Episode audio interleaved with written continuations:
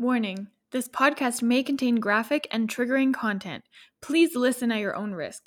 Each individual struggle is different, and everyone's recovery and healing journey is different. Please reach out to a certified medical professional if you need help.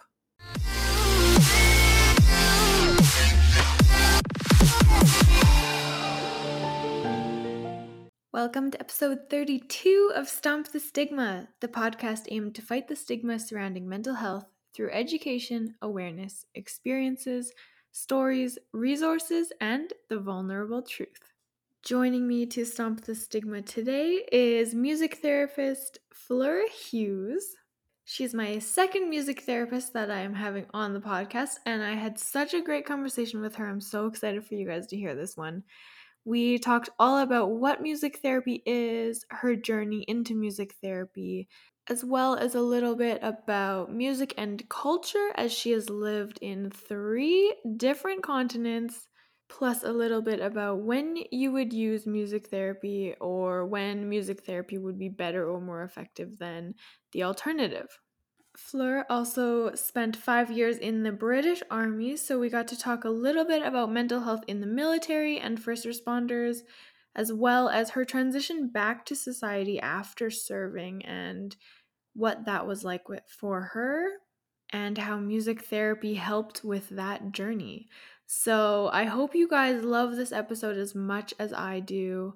I think it was a great conversation and some great insight into music therapy as well as life in the military. So, enjoy. Okay, well, thank you for joining me again. I'm excited to talk to you about both music therapy and your experience in the military. Um, I know those are kind of two very different things. Well, in your case, not so different things, but um, I'm excited to hear both sides of, of that story. Oh, thank you, Alana. And uh, yes, thanks for having me here again. Um, we actually had spoken a few weeks ago, and I had then reached out to you after the podcast to say, actually, would you mind re interviewing me? Because upon sort of reflection, I had realized that um, some of the answers perhaps weren't my best answers. Um, so, you know, thank you for giving me a second chance. And I think, in terms of a mental health perspective, that's, that's a really important thing to keep in mind. Um, you know, I know a lot of students, when we're going through exams and writing tests, it's like if I don't get an A plus or an A the first time, you know, I'm really hard on myself. Um, but you know, you can rewrite an exam or a test. Um, and sometimes in life, you know, whether it's imposter syndrome or this idea of being perfectionist, actually um, being able to say, you know what, maybe that wasn't my best, and I need to try try again. So this is my do over. So thank you very much. Oh, you're so welcome. I'm excited. I think this one's going to be even better than the first one. okay, I want to start with the music therapy side of things. Um, as you know, you are the second music therapist to come on the podcast. Um, and I did ask this question to Jessie when she was on, but I'm curious what your answer is as well. Um, so, uh, in your opinion or definition, um, what is music therapy? So, music therapy is the use of music and music based elements, for example, pitch, rhythm, or melody, to meet a specific goal or aim. So, as an example, how would you use rhythm to help someone with Parkinson's improve their gait? How would you use lyric analysis and the process of analyzing lyrics to help you with your own sort of uh, anxiety? At the core of the work that we do as music therapists is the therapeutic relationship. So that means the relationship that I have with the person that I'm working with. And in my perspective or approach, I work from a humanistic perspective. So that means I see the, the person that I'm working with as the expert in their own sort of um, health management. And that means that I always meet them from a place of unconditional positive regard, um, with empathy, and always understanding that I am there to assist or support you in meeting your goals or aims. And the thing that I love the most about music therapy is this idea of connection, because we all connect with music at some level and we all have some relationship um, or experience in how music has shaped our lives or informed us as people. I find music therapy so interesting and something that I've never really heard about much before or before a few months ago, I guess. So I'm very interested. So, how did you get into music therapy in the first place? Like, was that something that you always wanted to do? So my experience of music therapy uh, was sort of a long and winding road. Um, essentially, many moons ago, I'd finished doing my bachelor degree in South Africa. That was around 2002. And then I ended up moving to the UK, um, and my bachelor degree was a performance degree. So my very first job that I had was actually as a high school music teacher, and in my early 20s, um, it was a tough job. So I actually, after three years, just went through a lot of burnout and had to spend some time reflecting on, you know, is this job great for my mental health? Um, and at the time, I realized it wasn't. So I started exploring, you know, what, what is something else that I can do? And a friend had, had mentioned to me, you know, um, have, you, have, had you ever thought about joining the army as a musician, the British Army? Um, and, you know, I hadn't. But I was like, you know, I'm in a job that sort of, at that time, was just sort of sucking the life force out of me. And I thought, you know, if I make a change in my job, um, maybe it'll make me a happier person. And so I ended up leaving teaching and I ended up joining the army. And it was actually my time in the military um, that led me to my third career choice, which was to become a music therapist. And you know, I think a lot of us through our lives might go through different roles, different jobs, and different things that will lead us one day to finding the thing that is really your passion and your enjoyment, uh, which obviously for me is music therapy. But part of my journey to become a music therapist was in um, during my time in the army, my, my first few years was as a musician, and then um, I decided, you know, I, I, wanted to try something different. I'd always been a musician, and I ended up going into a different job role. And in 2009, I ended up going out to Afghanistan, and it was my sort of time on operational tour that got me thinking about, you know, how can we manage our own mental health in different ways. Um, obviously, you know, when you're on operations, there's a lot of stress, physical, emotional, mental stress, a lot of pressure. And um, it just made me think a little bit about, you know, when I'm sort of working on my own well being, how do I do that? And music was always a way that I would use um, that as a coping mechanism. And so while I was on tour, I literally just Googled, you know, music therapy UK or music therapy courses um, I started thinking a little bit more about, you know, what is therapeutic about music? Is there something like music therapy? And essentially found the course that I ended up enrolling in, which was a master's program um, in Bristol at the University of West England. And I ended up leaving the army a few years later to go and do my master's. And you know, it's interesting as well when I think about one's life's journey is there's, you know, in terms of mental health, a lot of fear, a lot of apprehension, a lot of worry around, you know, if I leave this one thing, is the next thing going to be the right thing to do? Um, and sometimes it's circumstance. sometimes it's an epidemic that says, actually, you know what, you, have lost a job, it's time to do something different. Sometimes it, it was just a thought, you know, it's like this one thing isn't working out for me, someone suggested this, let me try it. And um, in terms of even therapy, if you ever want to access therapy, it's also finding the form of therapy that works for you. Because it might be that one type of therapy you'll try doesn't work for you, you know, explore something else. Um, and for me, a, a big reason that I sort of was really drawn to the creative arts is because in music therapy, the music is the framework, it isn't the talking. So all the things that you need to work through, whether they, you know, whether it's anxiety, stress, guilt, fear, whatever it is, you do that within the music and a music-based technique instead of a talking-based therapy. They say that the average person changes careers like five or six times throughout their life, but but yours were all somewhat related, moving from from career to career. Has so music has always been a part of your life since you were young. Yes, very much yeah. so. Um, and even though I had three sort of very different careers, you know, educated, sorry, educator, being a teacher, music teacher, to uh, soldier, being in the military, to therapist, um, they also had three jobs that were very inter- interrelated through the music. The music was always on the base. But also, I think in some ways, my skills as a therapist, my observational skills, my listening skills, those are skills I sort of developed and fine tuned within the military. But in terms of you know being able to schedule, being able to think on your feet, being able to um, deal with a very busy workload, those were certainly skills that I gained in teaching. Mm-hmm. So you might change career, uh, you know, in my case, three times in your life, but none of the skills that you learn are wasted skills. That's a very good point. I'm on my second career, which is completely different from the first one, but you have a very interesting career. the skills have definitely transferred. Yeah, that's that's a good point. What was your first job, may I ask? Um, I was in oil and gas for seven years before I switched to beer. so it's it's very different. Um, I was still in a lab, but yeah, not quite the same. And again, you know, I think for a lot of people, we can many people can relate to that. Um, I actually know of many people who, who are teachers mm-hmm. who leave teaching to become psychologists or therapists. I know of many people when they leave the military actually become teachers.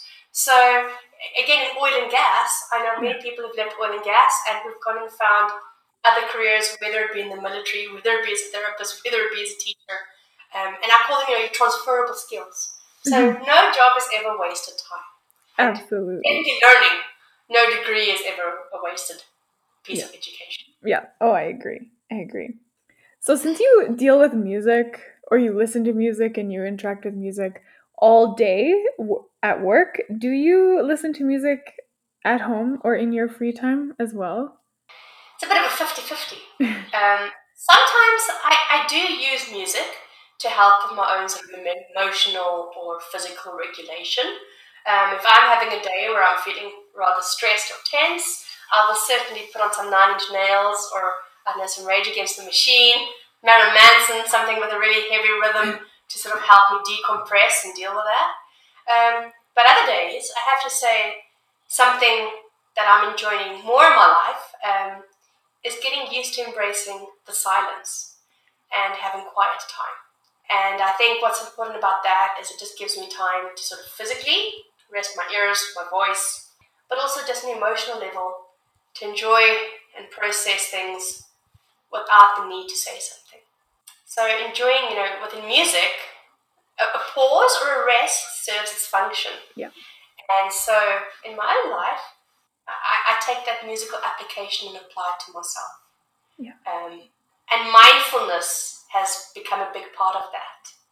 And that is something that I can speak to as well, is the use of mindfulness with music. So being more mindful as to are we listening to music with words or are we listening to music that has no words? If we're listening to music with words, you know, what do the words say to us? What are the words saying? So thinking about the messaging of the music. If we're listening to music which is instrumental, you know, how does that affect our, our body, um, our mind? And again, you know, with the listening, I do a lot of breath work. Mm-hmm. So coming back to, um, you know, I might put on a piece of relaxation music. I love minimalist music, so maybe some Philip Glass, and I'll just sit comfortably and breathe to the music. You know, if you are choosing music for relaxation, some of the tips I can give you is thinking about music with a sort of steady tempo, music that isn't too fast, but music that isn't too slow, and essentially instrumental music for breath work is very important. Um, in my own experience, I find when I listen to music with words, it detracts from the breathing because I become so focused on what the words are saying. Yeah. So for relaxation, you know, some instrumental music in your preferred genre is a great place to start and to just sit down and breathe along with the music. And you know, mindfulness tells us there really is no right or wrong way to breathe. It is just about being aware of the breath. And some days I, I, I use that. I'll listen to a piece of music, and once the music has helped me to ground, I'll spend a few minutes just sitting in the quiet and enjoy taking in that space. Oh, I love that. Okay, I want to move to kind of your work a little bit. Um, you mentioned that you're going to be offering music therapy through supporting wellness here in Calgary. Um, yes. do you have a plan, kind of when that's going to be happening and and what's going on there? Yes, so, so, so the plan is a, a full transition um, around September. So yeah, know, I have my, my day job. My day job, I'm very lucky. Um, you know, many therapists will have their full time job and then they sort of have their uh, contracting in or private practice work. So my, my sort of day job is in a school, but my um, th- this work with supporting wellness will be providing um, individual and or group sessions either virtual or in person. They have a beautiful space um, just in Macleod Trail. And the idea is that'll be mostly evenings or weekends starting in September. And uh, mostly um, working with children, but adults as well. They can be individual sessions, they can be sort of um, uh, family or duo based sessions. And within that work, you know, some of the stuff that I'll be doing will be receptive music therapy. So that means the listening based interventions, whether that's music and mindfulness, whether it's analyzing lyrics, whether it's using music for relaxation, um, helping music to reduce anxiety or to de stress, and then the active based stuff. And that's the doing stuff. So that could be improvisation, singing, songwriting, uh, drumming, and so forth. And um, if it's at the space, I will be providing instruments, so people don't have to bring their own instruments. I provide those.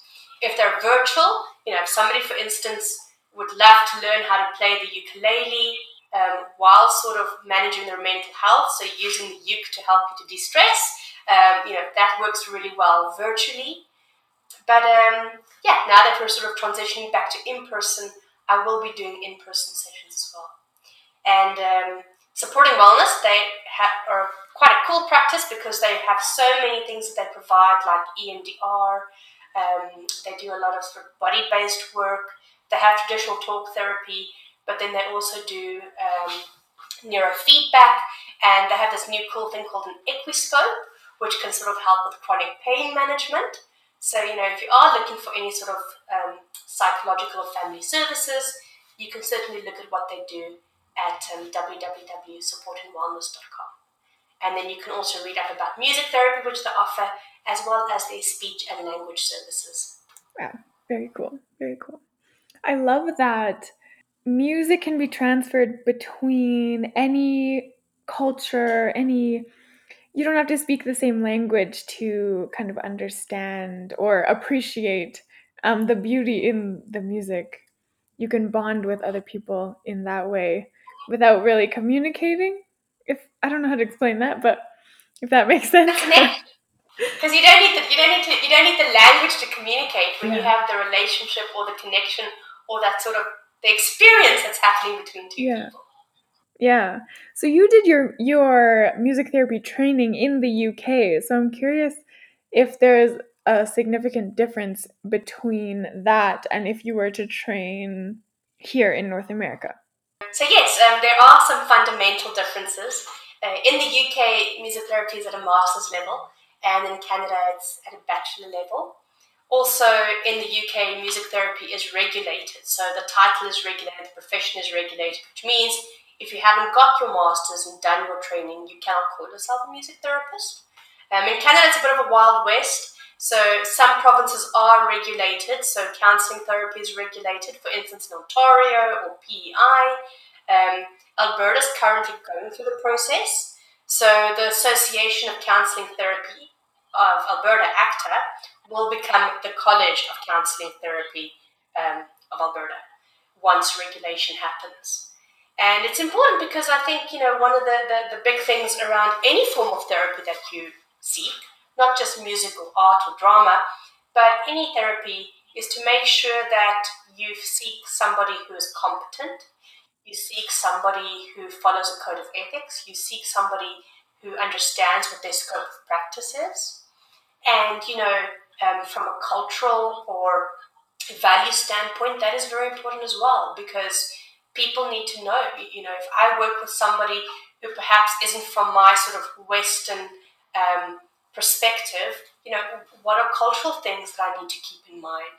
If somebody comes to me um, seeking therapy, perhaps and it's something that I cannot help with, I need to be able to refer out and know, you know, these are my limitations, but who can I refer to so that this person finds the best help for them? You know, it's also about, it's always about protecting the public, so that is why regulation is key, and also protecting yourself as a professional and those people who you work with. Because there are some unscrupulous people out there who um, are not regulated, who do not have the training, who, who maybe not, you know, unscrupulous, but who perhaps aren't informed that that music therapy actually is something you need to go train for. And they might think, you know, I play guitar, I sing, therefore it must be therapy. And um, actually, it's not. You know, a big part of music therapy as well, I think, is understanding um, counterindications and triggers in music. Because you may listen to a song that might trigger a certain memory or emotion that could make you feel very angry. Um, and then you decide that you need to go work through some of that anger or those emotions. And if you didn't see someone who's a music therapist, they might may not know how to safe or ethically use music to address that sort of emotion that you need to work through. So regulation is important. Canada is moving forward with this, which makes me very happy.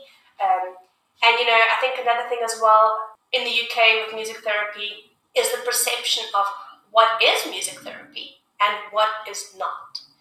Um, you know, and I think another thing here is just for people to empower themselves, and if they're not sure if they, you know, the person who they see is a music therapist, they can always go look at the Canadian Association of Music Therapists, the CAT, or the um, Music Therapy Association um, of Alberta, MTAA, to make sure that their music therapist has the training has completed their internship, has their MTA status, that's key, and essentially that the person that they're working with is a qualified professional. Um, because we as music therapists certainly are. Yes, that that is very important, definitely. We kind of hinted at the fact that you have lived in South Africa and the UK and now you're in Canada. Um, have you seen kind of cultural differences in the way that people use music in those different places? Yes, most definitely. Um, think it's interesting, you know, when I grew up in South Africa, um, music was used very much in a traditional sense. Um, you know, the, the, various indigenous populations in South Africa um, have their own style of music. You know, for instance, there's something called township jazz, which has a very sort of specific sound. And if you hear it, it sounds very South African. You can sort of hear, you know, you can hear through the rhythm, the melody, um, the pulse of the music. You know, it really speaks to that sort of cultural population. Um, when I moved to the UK, I, I, knew nothing about country music, um, and actually, it was my third year of training. I did the third year of my degree um, I had to do my practicum here in Canada because at that point we were here. We came to Canada in 2014. Um, and you know, having never grown up with country music in North America, people listen to country music, so that is something I had to incorporate into my own sort of learning. Some of my instruments that I use as well in Canada, for instance, you know, I have a washboard, I have musical spoons, things that you, you, as I sort of developed relationships with people, you know, a lot of people who grew up in the prairie and farms were like, I can relate to a washboard. It's something my grandparents used. Uh, so I got a washboard. It's, and when people see the instrument, they make that connection. They tell me their story. Why do we have this instrument? This is this is what it's about. Um, I think for many cultures, you know, certainly again in South Africa, there's a certain aspect of traditional medicine where music is used to help people to heal um, and and sort of uh, you know work for their well-being using music. In in the UK, um, you know, music therapy is seen as a profession, as I mentioned, a regulated profession.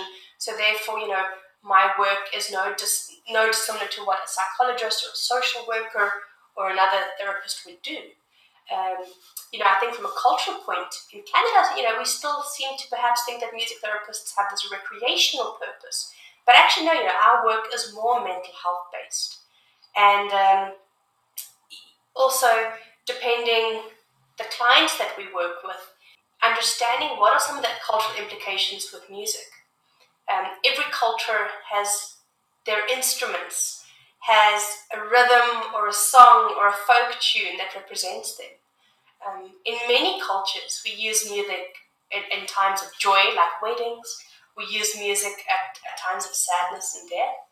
And for many people, you know, if, if we think about even in the military, you know, the traditional military music, which is a culture on its own, goes back hundreds and hundreds of years when in the olden days in the battlefield, you know, you had the drummer walk onto the field, the fife player. Um, certainly in the military with repatriation parades, you know, celebrations, pass-out parades, music uh, forms a very big part of that. Um, and you know, even in, in Canada, what I found so interesting is moving to the prairie. You know, I, I was in Medicine Hat, and then I moved to Calgary. But it's also just this application of country music and the stories and the sort of things that country music tells us. It's in its own way, its own little culture and tradition. Um, and as therapists, you know, we, we have to be aware of what, what are some of the cultural implications in using music. I can also speak to that, you know, when you work with First Nations people or Indigenous people, huge protocols around instruments. You know, it's like I don't just pick up the buffalo drum and play it. Being able to understand, you know, what is the cultural tradition behind this instrument? How is it used in their culture? Um, if I were to use a buffalo drum, um, you know, which group of people can I use it with? Can't I use it with? And as therapists, you know, being culturally aware and having those conversations with the clients. And part of our assessment will be, um, you know, what instruments am I allowed to use, aren't I allowed to use, as well as other cultural protocols. Um, I can speak to smudging, for instance. As, as, a, as a European therapist, you know, I'm not just going to pitch up and smudge. Um, it's interesting, there's a lot of smudging on Instagram. We see smudging everywhere. But again, it's about cultural appropriation. Like, is this something we should be doing if we don't really understand the meaning behind it? Um, so, you know, also with drumming, I always make a point that when I drum, I drum from, um, I don't want to say like an African perspective, but I grew up in South Africa, so my form of drumming is very polyphonic, very rhythmical. I use djembe drums and so forth. Um, and if I were to drum with, for example, Indigenous teens, I would be aware and understand that um, it may not be something suitable to a boys group because perhaps from a cultural point of view, that is not how my work would be informed. Um, and having those discussions and conversations. I think it's so interesting to learn about different people's um, cultures and understanding and worldview, and all of those things inform us as well um, as therapists in the work that we do.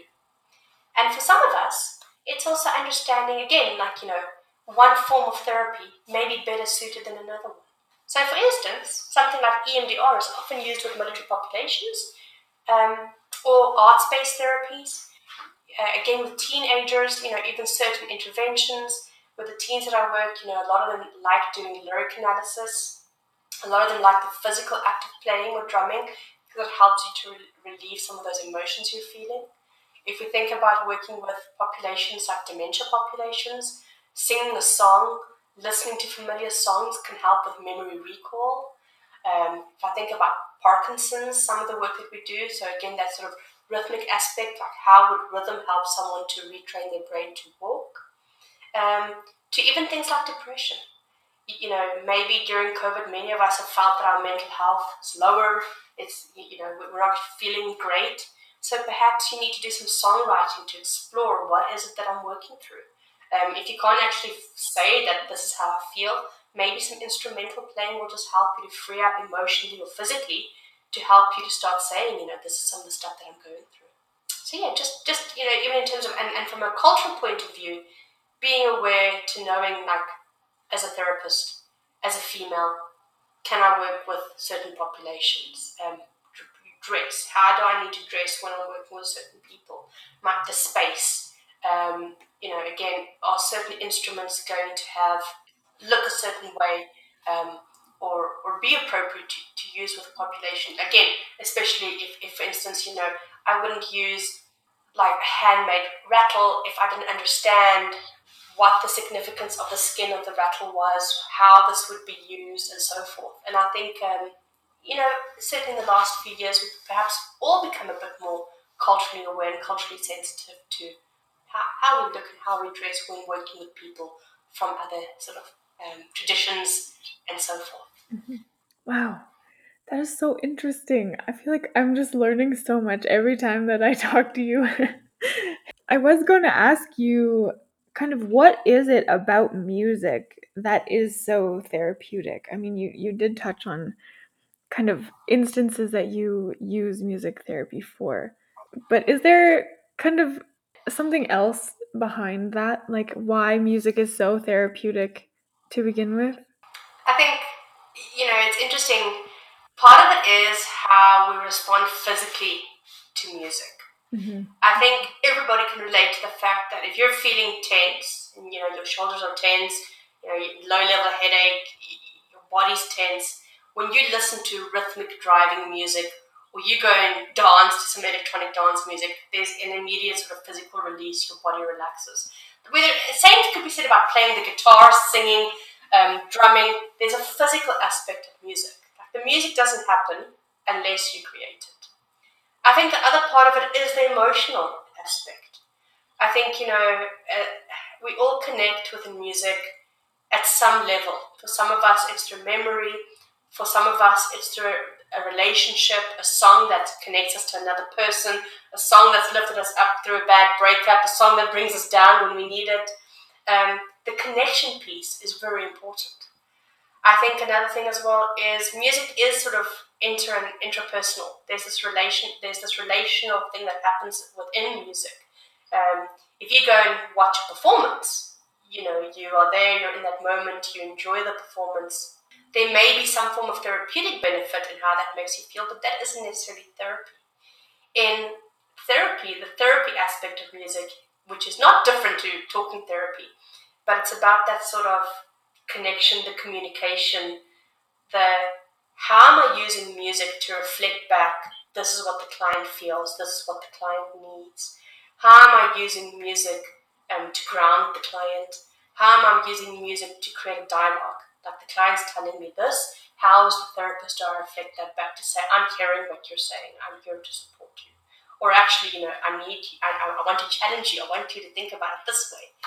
But I think, you know, with music, I'm yet to find someone who hasn't been impacted or have had some relationship with music.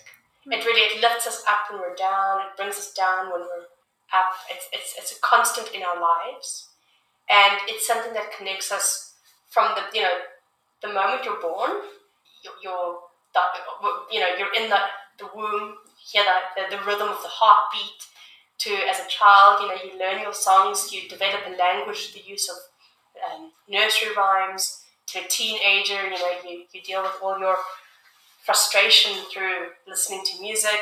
To an adult um, you know you get married you listen to a wedding march you go through your whole life and it's there, and then one day, you know, when you, die, you have hymns, you have a funeral march, but it's something that's just such a such a part of our lives that it's it's always there. So I love that about music. It's a thing that we always have. And in therapy, we, we figure out in music therapy, you know, how do we use it to just pinpoint um, where somebody else might need some extra help. Mm-hmm. Yeah, absolutely. There's a lot of people that use music on their own to kind of cheer themselves up or make them feel better um, without the therapy portion of it. So, yeah, that's a really good point. And I think with the therapy, it's the intentional part. Yeah. It's and it's this the intentional part. And in some ways, you know, with, within music therapy, you also develop a very intimate relationship with music because you understand um, how the music affects the person that you're working with. And you need to be very cautious in how you use the music. And, and that is why also in therapy, you know, as with talk therapy, we as music therapists, we do an assessment. We, we think what are the goals and aims going to be that this person needs to achieve. We work through a sort of treatment plan. Um, at the end, we evaluate what we do. And, you know, that is not dissimilar to what other therapeutic um, sort, sort, that is not dissimilar to what other therapists would do. So, you know, there's a whole process and a procedure. And that is what sort of makes music therapy different to performance. So, music as performance would be you listening to the orchestra, you being in the orchestra, playing an instrument, and learning an instrument. But that process of assessment, that process of what is this goal, that process of what am I trying to achieve. Um, it isn't about a polished performance, it's about really tapping into the innate musicality of somebody. And I think that's the other thing that makes music therapy so unique is that, you know, I've worked with people who um, have physical limitations, people who are nonverbal, um, people who've had no musical training, and music therapy really works with somebody's most innate musical sense. Mm-hmm. Irrelevant of how old they are, at which part in their lifespan they're at. Um, it really is for anyone and everybody. That kind of leads into I have a few a few questions that kind of all go together, but um, are there certain situations where music therapy would be more beneficial than kind of an alternative form of therapy like talk therapy or something else? Or I guess what situations would someone use music therapy in instead of the alternative? And are there situations where it would work better than the alternative? Or is it just another form of therapy? I think it's both. Mm-hmm. I think that there are times I, I think I'll, I'll speak to both of, both points. I think sometimes it needs to be as a co-treatment. So I think like maybe somebody um, would, you know, like I would maybe have to use some of my counseling skills, my verbal skills with somebody, and then we, we add in the music and the change in the experience that happens within the music. You know, somebody can also probably tell me like this is how I feel as I'm, I'm engaging in this musical framework. This is what's happening to me. This is where I'm noticing the change.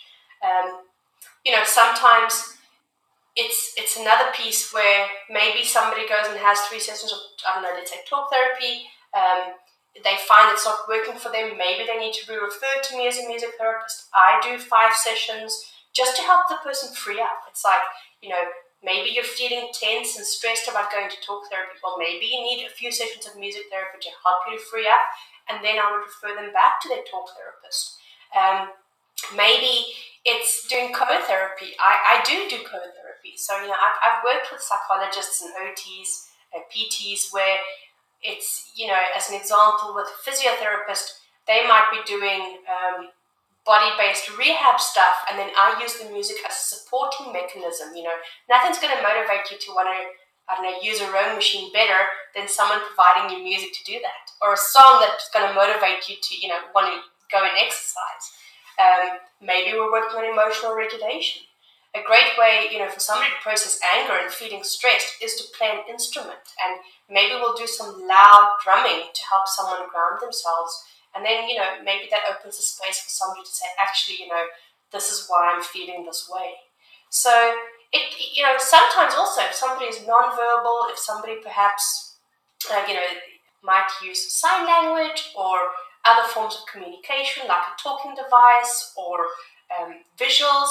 Music therapy is a great way to incorporate the way that they communicate. For instance, I might do songwriting, and if somebody has a assistive technology device, they could use that within the songwriting. They don't even need to speak; they can use their AT device.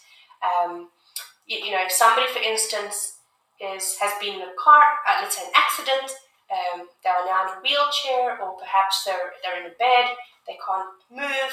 Um, maybe we can use music based technology, so iPad apps, to help someone um, find a form of self expression or, or, work through their self awareness through using apps.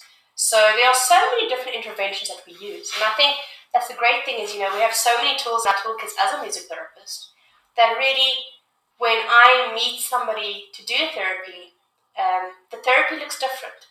You know, if you came to me, Alana, and you had a session, your session would look so different based on your needs compared to when I'm working in the elementary school with kids, compared to when I'm working with, you know, a family who, who, maybe needs some support um, with their teen. Looks so different to somebody who's in, at end of life care who needs a song to do some legacy work, um, to have a memory of that person to keep on once they pass away. So, you know, with music therapy, people might say, but, you know, I want you to do that form of therapy with me like you're doing with so and so. My response will be actually, no, the way that music therapy is going to look to you is truly unique for you. It is not a one size fits all model. One question that just came to me I'm curious, as a therapist yourself, do you go to therapy? Uh, yes, yes, I do. Uh, that's another really important. That's another thing in the UK. So actually, part of my training as I was becoming a, a music therapist during my master's degree was you had to go through um, your own personal therapy, and that is a process that I've upheld in my upheld in my own life. Because as a therapist, I need to be the best therapist that I can be for my clients, and therefore I need to be able to work through whatever issues or or mental health um, concerns I might have. Mm-hmm. You know, if I'm feeling anxious, if I'm stressed, if I'm tired, if I'm you know being sort of I don't know uh, bitey because I'm at the end of my tether. You know, how can I be an effective therapist? I need to work through those things to be able to pitch up and be there for my clients. Right. So yeah, sometimes therapists need therapy, and that's okay. Absolutely, that's okay. I think everybody should go to therapy. You know what? I think another misconception is we have this idea of what therapy must look like. Yeah. Um, perhaps we all think a therapist looks a certain way. We all think therapy, once you're in it, you're going to be in it for 15 years. But you know, for some people, maybe single sessions is what they need. You, just like a session where you do a check in and you have somebody help you for a short amount of time, yeah. and you know, it might be three months. Um, my sort of average treatment plans are mostly 10 weeks. So they're sort of based on the seasons. 10 weeks doesn't sound like a lot, but you know, if you think about school, it's it's a fall program, a winter program, a spring program. Um, you do need to see a certain amount of change. Um, so the way that I work, I don't just do one session. Normally, I would say you know six, eight, or ten weeks. I've had people who've had six weeks, and that's all that they've needed, and then they come back to me six months later for another six weeks. I've had other people who I have worked with for three years. So it's it's you know it looks unique, and just because you know someone's been with me for three years, that doesn't mean the therapy isn't working. It just means that within those three years, their needs change. Maybe they mm-hmm. come to me at the start, and we might have done instrumental playing, but then actually they wanted to do lyric analysis, but then they actually wanted to learn an instrument to help with self-regulation. So um, again, there is not one size fits all thing. But again, you know, if you are also looking at accessing therapy, one of the questions you have every right to ask when you go and see a therapist is, you know, how long would you like to, you know, how many sessions do you think that I need? And listen to what the therapist says based on their judgment and their training um, and their knowledge as well. Mm-hmm. That is a very good point. I've always seen kind of on on um, therapy websites and stuff where you have to do a minimum of six sessions or something like that, and I never really understood why that was, but that makes a lot of sense. That makes a lot of sense to me. And and for me, something that's really important, and I think also something you know at Supporting Wellness, their their motto is change is possible. And I think that's the other thing with therapy is we as therapists we look for that moment of change within the music, it's it's a lot more evident. You know, if I see somebody coming in and we're doing a drumming intervention, and it's this frantic, very fast drumming, and by the end of the session, you know, it's a very regulated rhythmic beat. I can see there's been a reduction in physical tension through the use of the tempo, through the speed, through observing the body language. Um, and you know, therapy is not a quick fix.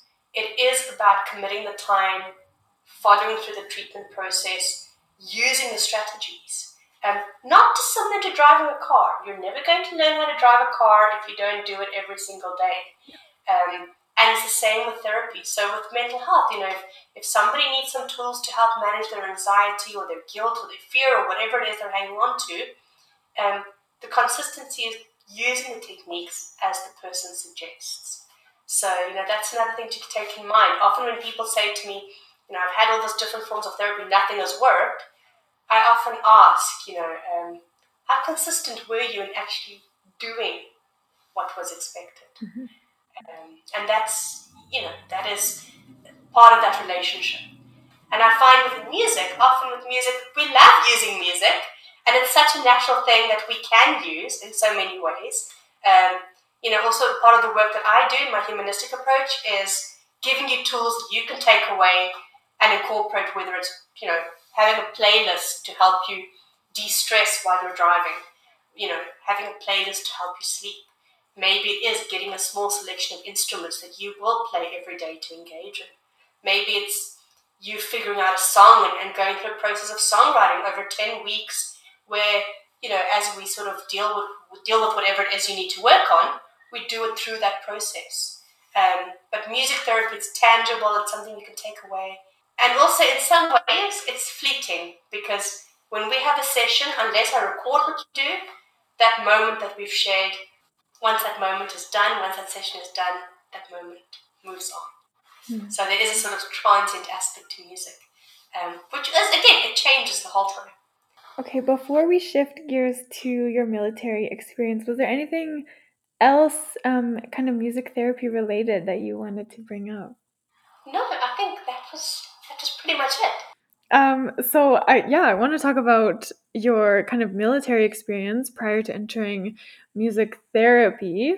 I guess mental health concerns are very prevalent in the armed forces and in first responders and people in that kind of a profession. From your experience, why do you think that is? You know, I can obviously only speak about my own experience, um, yeah. having, my own lived experience having been through this.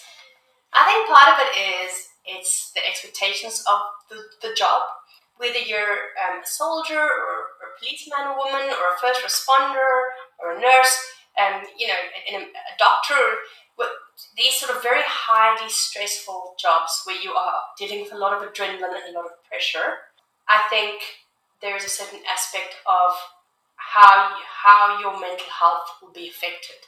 You, you know, going into the job, you know that there are going to be certain things you'll be expected to do, possibly see, and how you deal with those things. Um, any amount of training is useful, but also who you are as a person will sort of be the cause and effect. Like how you are as a person and how you deal with stuff will be how you're going to react you know, in the moment or as those things unfold. For me, the big one is pressure. There's a lot of mental pressure, physical pressure, emotional pressure put on you within certain jobs. And part of that is when you're dealing with those situations, you can't necessarily at that moment feel an emotion or get, uh, you, you, you, know, deal with that thing in that moment. So, what you know, you've, perhaps you've seen a traumatic event, um, you know, there's the visual aspect of what has happened, there's the emotional aspect of what has happened, and now you carry that away from you. You know, you can't, while you're dealing with this traumatic event, you, you know, just burst into tears. Like that is, you are trained not to do that. But when you leave, what happens then? Do you just leave and you don't deal with it, and then it just keeps on building and building and building until it gets to a point where maybe you I don't know develop some bad habits and you know you're self medicating through alcohol like not, not a great coping mechanism. Or perhaps you know perhaps part of your training is you don't deal with it but then maybe you need some peer support and you just go talk to a peer who's like actually you know maybe you need some professional help. And I think what's also really important is within these these roles is knowing there's a time where that, where you need peer support but your peer for most part may not be a qualified mental health professional and then you need to actually also know where can I go to find the actual professional help too. And I think, you know, again, within these roles as well, is part of it is perception. You know, people have a perception of what a first responder does, what someone in the police does, what a soldier does. Um, and that is a lot to also bear on your own shoulders. You know, it was also interesting when people refer to me in, in the military, you know, they refer to me as a soldier, uh, not different to being Fleur therapist. But you know, Soldier Fleur was a very different person because I had to be a certain way and behave a certain way, and you know, the, the, the expectation of, of what they expected to be in the military, I had to do that, um, and that can just wear you down. And I think for many of us who, who've been in the military or are in a first responder job, it's you know, I like using this analogy of you're like a sculpture, and all the little things that happen to you in your career or in your job or the things that you see and do, um, you know, as they affect you, they start chipping away at you. So, you know, you're this the sculpture, you're finished, you're done with your military training, you go out, and then the expectations of the job come in, and as you deal with stuff, it's like they chip away, they chip away, they chip away, they chip away, until one day there's just this little piece of, I don't know, concrete or whatever it is or sculpture was, was made from. And that's you. But I think also how you fix these little chips and these little things and these little cracks that appear, that is that is like the mental health. How do you fix these little cracks? Do you seek professional help? Does your organization have a wellness or a you know, mental health committee? Um, do you have insurance and you can access the sort of mental health supports through that? Um, so you know, it's it's coping mechanisms, it's resiliency, and how how do you not only as a person um, help yourself with those things, but also depending on where you work, whether it's the military, whether it's the police, whether it's a hospital, like what supports do they also have in place to make sure that you can stay sort of mentally, physically, and emotionally fit. Mm-hmm. You talked about kind of the public uh, perception of people in that field. Are there any kind of stigmas or or incorrect perceptions that the general public kind of associates with the military or the armed forces that are not true or or that bother you more than others? You know, one thing that I always find interesting is, you know, as a, as a woman having served in the military, is the perception of how women are treated in the military. Yeah. I think many people think there's a us and them. So, you know, there's like the way women do stuff and the way men do things. You know, and I, I say to people that actually it's like, it's my family. They're my brothers and sisters. We are all in it together. And, you know, in my, my experience of when I was in the military, it didn't make a difference that I was white, woman, South African, immigrant to the UK. None of those things made a difference. I was a soldier. And, you know, if I had someone next to me who was a, a guy from a different country, different spirituality whatever, it didn't make a difference to me because we were all in this together. So there's actually a great sense of cohesiveness and in my experience, like like a family being in the military. Um, and I think often people think, you know, because you're a woman, you're treated differently in the military, or because you're you know you're white, you're treated differently, or whatever. In my experience, that wasn't like that. Um, you know, I think something else as well is this experience that when you are, I guess, a soldier or in the police or, or, or a first responder, um, that you're not approachable. Like people think because you know you're a soldier that I cannot talk to you because maybe you think you're better than me or I'm scared to talk to you, whatever. Um, and that's not true. Like when people spoke to me about what I did in the military, I welcomed it. I think there's another stigma, you know, a stigma around mental health where people think it's like you don't feel things and you're taught not to feel things, you know. And I think there is a time and a place to feel. Um, sometimes you have to do your job, you cannot feel, you need to be the mechanical, the rational. But then, actually, you know what? You can go away and spend time and work through those emotions and feel what you need to feel. And it's important. Because if you don't and you repress all that stuff, it's going to cause more issues down the line. You know, I think as well, maybe there's some stigma, again, stigma around mental health. I don't want to talk about it because it's a sign of weakness. Um, and to that, I actually say no. My experience is a sign of strength. You know, it takes strength to be in a certain job. It took a lot of strength for me to decide I'm going to be a soldier and go out to Afghanistan and be in a war. And, you know, when things weren't great, to, to be able to say, actually, I need help with something. Or, um, you know, you, you're my friend, you're my colleague, you're my family you need help with something. Like, what can we do? Um, and I think that's just a stigma around mental health, full stop. I think we think that people, when they have a mental health diagnosis, that that diagnosis defines them. So just like the term soldier defined me, it was only one part of who I was. You know, when somebody has a mental health diagnosis, for example, someone's bipolar, that's only one piece of who that person is. Um, it doesn't define them. It doesn't only make them that diagnosis or um, you know.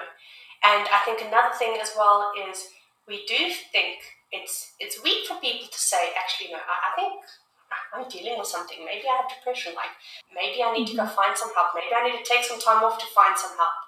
And you know, in our society, I think we often think it's it's weak to say that we need to deal with stuff. Yep. But um, as Simone Biles even recently showed us with the Olympics, it takes strength to say, I need a time out to recover, to do what I need to do, to get myself mentally back to where I need to be, to be able to carry on. Mm-hmm. Um, and as you take a sick day to deal with the flu or whatever, you know, maybe sometimes you need a mental health day to just help you get back on track. Oh, I completely agree with that. I think companies should have mental health days as well as sick days. It's yeah, me, me, me too. You yeah. know, it's like a personal day, and sometimes you just need a personal day to work through whatever it is you're working through. Mm-hmm. And I think as well, you know, people need to be a lot more transparent in, in, in, in, in saying, you know, this is our mental health policy, this is our wellness policy. Yeah. Um, it, it makes a difference also when you work for organizations who have who have policies where it's like, you know, we're gonna have a potluck and we're just all going to meet at, on Friday at lunchtime and get together and have a good laugh. You know, I think in COVID, a lot of these things changed because we mm-hmm. became so disconnected. We all had to isolate. But I think now, you know, as we're sort of coming back to being in person again, um, being able to say like, you know, let's all go on a walk at lunchtime, a wellness walk.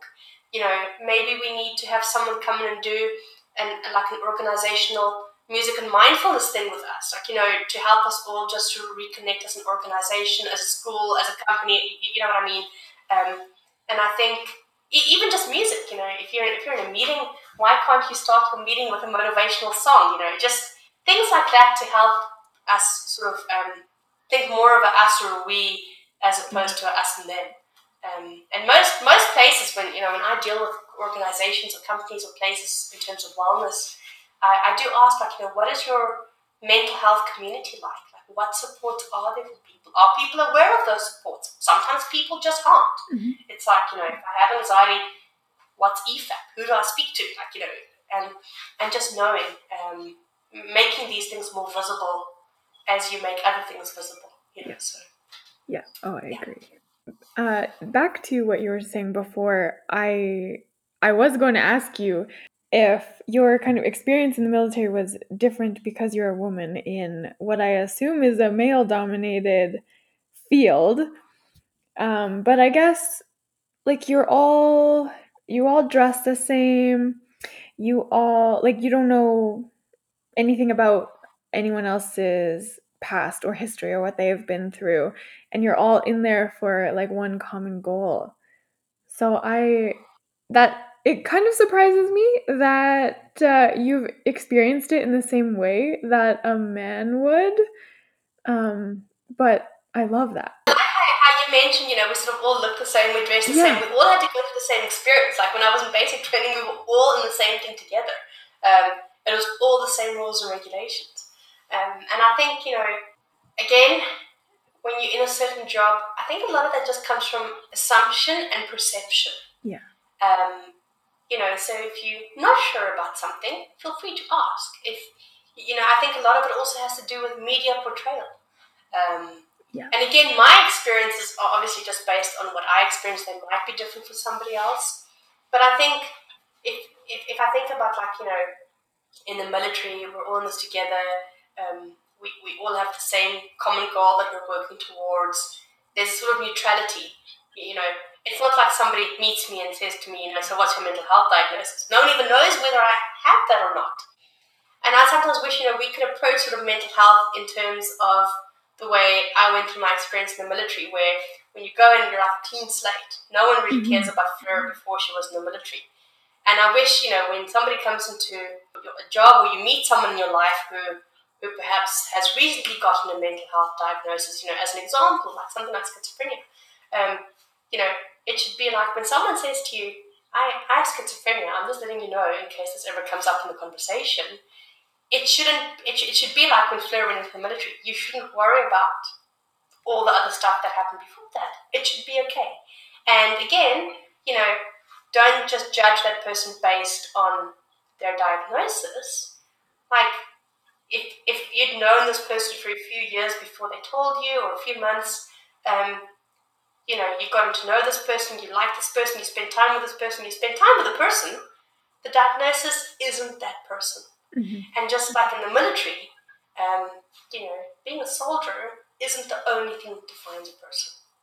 So, you know, I think, you know, that's something I would like people out there to know that we all have so many different facets and interests um, and things, and, and I wish it was the same in how we see mental health. Yeah. If that make sense. Oh, absolutely. Yeah going back to what you said about um, the kind of the media perception or, or portrayal of um, the military, oftentimes we hear about military personnel developing kind of mental health conditions like PTSD and uh, things like that. Do you have any past trauma from being in the military that you hold on to? I, I don't think so. I've explored I've explored this quite a lot. Um, I wouldn't say trauma. Mm-hmm. I, I, I, wouldn't say trauma. But one of the things that I noticed when I uh, came back from my R and R after my, my tour, for instance, you know, you're out in Afghanistan for three months. You then have like two weeks off before you go back to do your next three months. So our tours was like well, like six months long. But what I find hard is you're in like a state of disconnection because you're away from your family for three months and then you have to come back to be with your family for about two weeks to then leave again.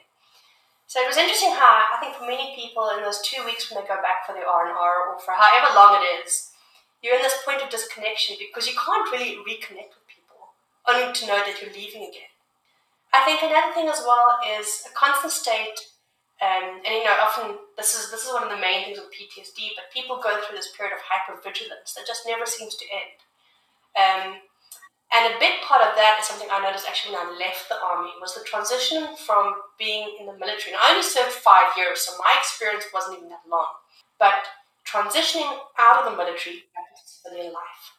And I think for a lot of people when they leave the military or the police again or any sort of first responder job is it's the first one to three years which are the hardest because depending how long you've been in these organizations, you are trained a certain way, you know, you you, you become used to the processes, the rules and things, and it's very hard to just let those things go when you transition back into civilian life. Um, and so for me, you know, the first year, it was hard just getting back into the sort of the flow of things. You know, things weren't so rigid or regimental. Um, you know, in a way, freeing up. Like, you know, you sort of become quite A type. No, no, no, not A type, but like you, you know, you want things done a certain way. So sort of freeing up and being okay if things aren't done a certain way. You know, it's okay to be there at nine instead of always being there at 10 to 9, like, you know, freeing up and just letting go. Um, and that is actually something where music therapy really helped me a lot. Like, improvisation is the idea of just playing freely, you know, not saying I'm going to stop the music this way and do it that way. So, improvisation helped me to free up in my life.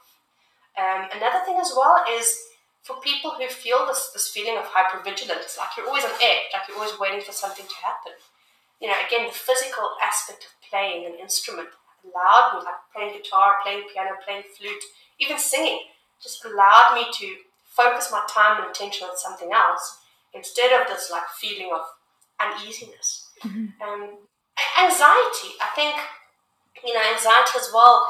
Um, again, not something I, I had a formal diagnosis for, but I think being aware that it's a bit of a spectrum too. You have some days where if you're not sleeping well, you're not going to feel great. Um, and you're going to notice some of that physical tension, that brain fog, you know, that like that fear of what's happening next. And songwriting, you know, something that helped me with that.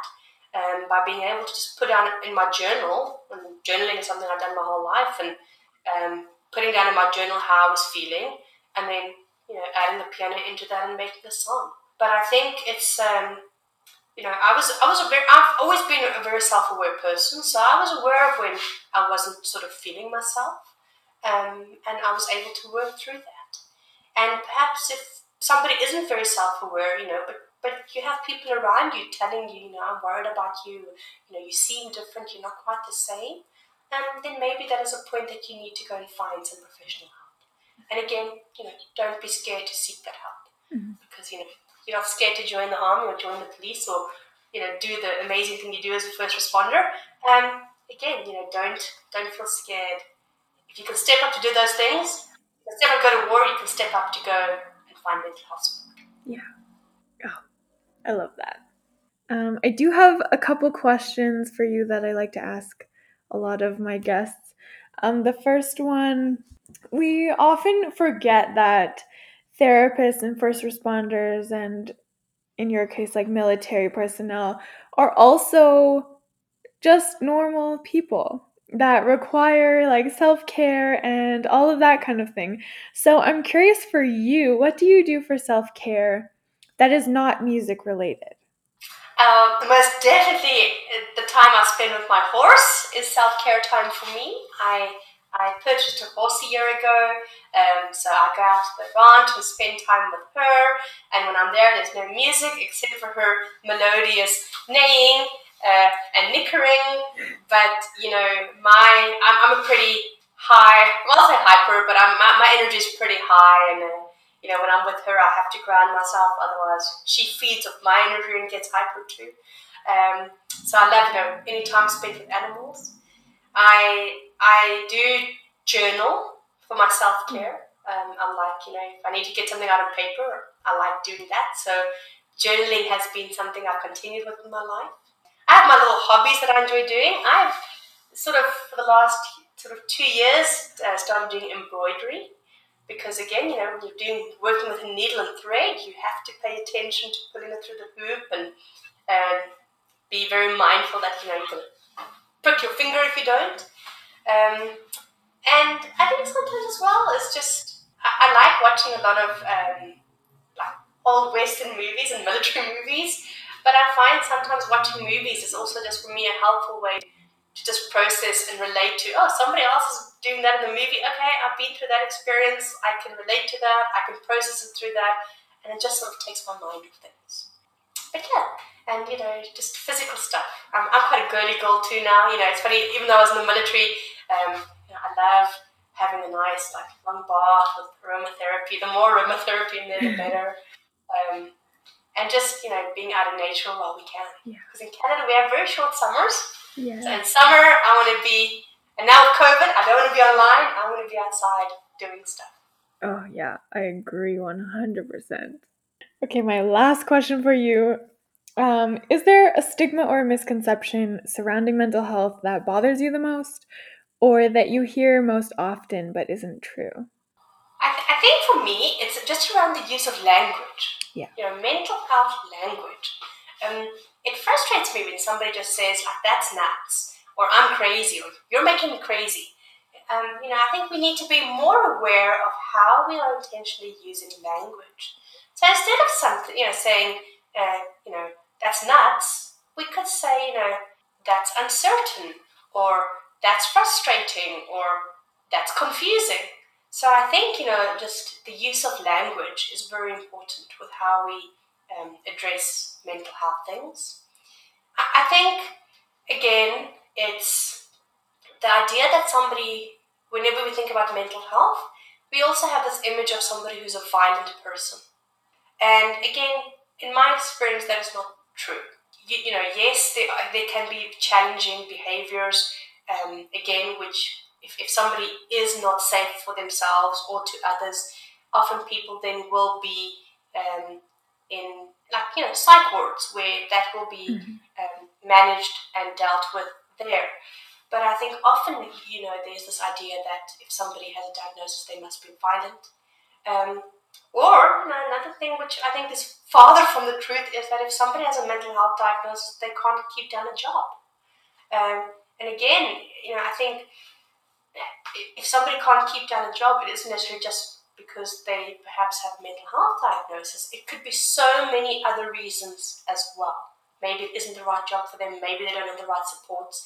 Maybe they, you know, like just like for me, teaching wasn't the right job for me.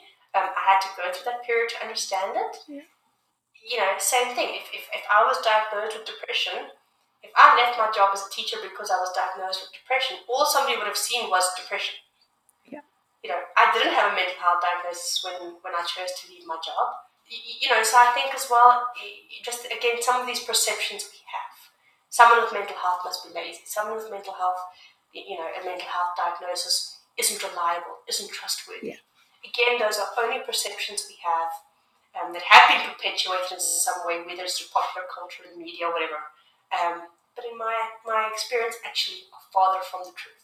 Yeah. So, you know, be informed, go to reputable websites, you know, listen to podcasts like this, speak to professionals, and speak to people who, who've been through that experience, who have the lived experience, um, instead of just assuming that because, you know, the fake news says this or that, that it's right. Yeah, I love both of those. Those are huge. And the language one is a big one for me too. And you know, I think you know my last thing with that also is just how we speak I sometimes feel it's like we always speak to someone. Um, but uh, you know, often when clients come to me, we talk about mental health. You know, don't speak to someone, speak with someone. There's a difference with that too. So open. If you are the person asking the questions who isn't sure, allow, be open that experience, and truly listen. Don't just hear, but listen to what someone is telling. Okay. Um, if people have more questions for you or want to reach out, um, what is the best way for them to contact you? They can definitely email me. Um, so my email is fleur at supportingwellness.com.